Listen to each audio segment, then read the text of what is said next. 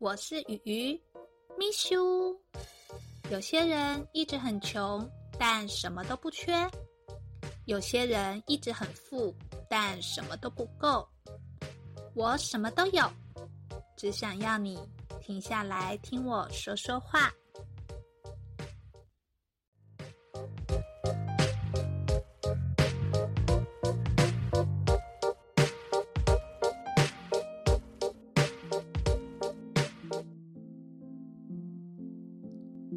上一篇聊到生平不得志的范谷，今天来聊聊另一位跟范谷差不多时期、命运却大不同的捷克艺术家阿尔丰斯·穆夏。穆夏出生在一个虔诚的宗教家庭，很有艺术天分。他童年是天主教唱诗班的成员，所以他的歌声很好。但他更喜爱绘画。曾经立志希望能成为一位历史画家。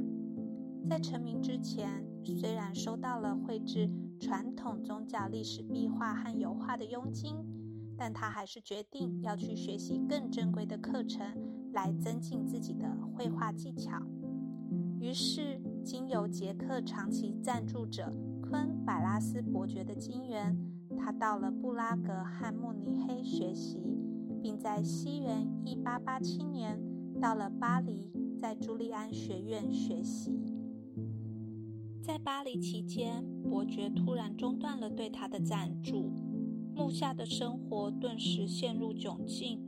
年轻的他没有存款，也不有名，随时都有可能会饿死。为了谋生，他接了大量书籍杂志的插画工作。但收入微薄，仍然无法支应他的生活，还常常需要借钱过日子。生病了也不敢去看医生，日子过得穷困潦倒。这样的生活过了五年多，但是在西元一八九四年发生了转机。那年的圣诞节，木下工作的广告公司大家都回家过年，设计人员和艺术家都不在的情况下。木下临危受命，接下了当时巴黎最红的歌舞女星莎拉·伯恩哈特的新年演出歌剧《吉斯蒙达》的海报设计。木下将海报形状改成长而窄，同时采用中古世纪拜占庭马赛克镶嵌画的效果当做海报的背景，并且以信徒手持棕榈叶迎接耶稣为构想。让棕榈叶成为海报中女主角手中的事物，用色浅淡、柔美、精美装饰的画风，加上梦幻的光晕效果，和过往的剧场海报极为不同。由于制作的时间不到一周，局部的背景装饰图文来不及完成，没想到意外的留白反倒成为海报的特色。这张海报随着戏剧的成功，马上就被巴黎人喜爱。海报的销售量非常好，木下一戏成名。莎拉对他也很满意，和他签下六年的合约，让木下设计莎拉的舞台服装、布景还有海报。木下终于在他三十四岁时获得成功，而他的卓越表现让他被奥匈皇帝授予骑士封号，也得到法国政府授予的骑士勋章。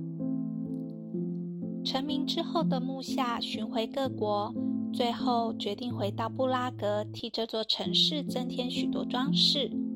第一次世界大战后，捷克斯洛伐克正式独立，木下为这新的国家设计钱币、邮票、钞票和官方文件，也花了十八年完成他年轻时的梦想——当历史画家。所以，他画了一系列关于斯拉夫历史的杰出作品，名称《斯拉夫史诗》。但这些作品也造成他的问题。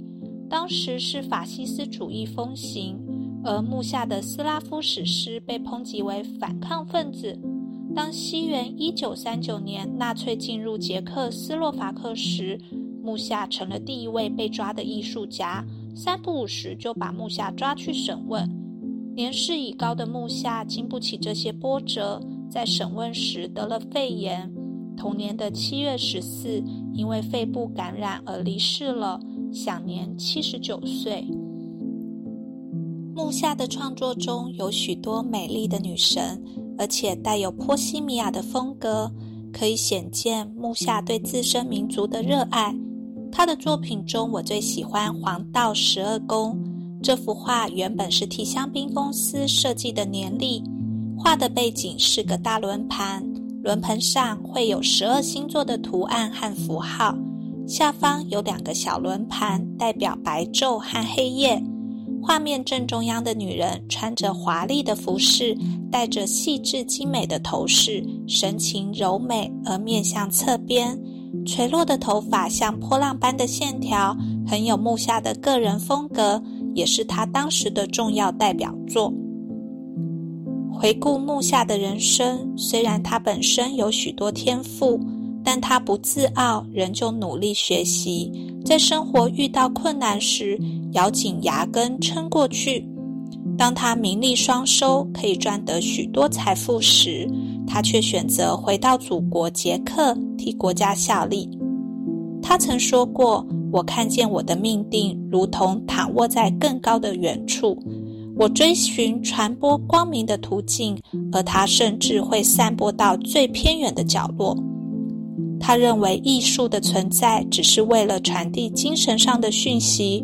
而他一直希望能透过自己的画笔，把斯拉夫人的历史和精神传递下去。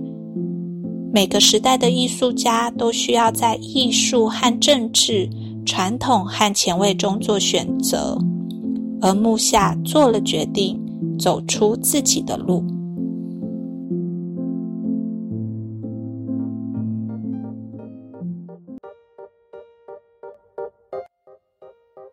谢谢你听我说话，分享我的喜爱，丰富你的人生。愿你有个美好的一天。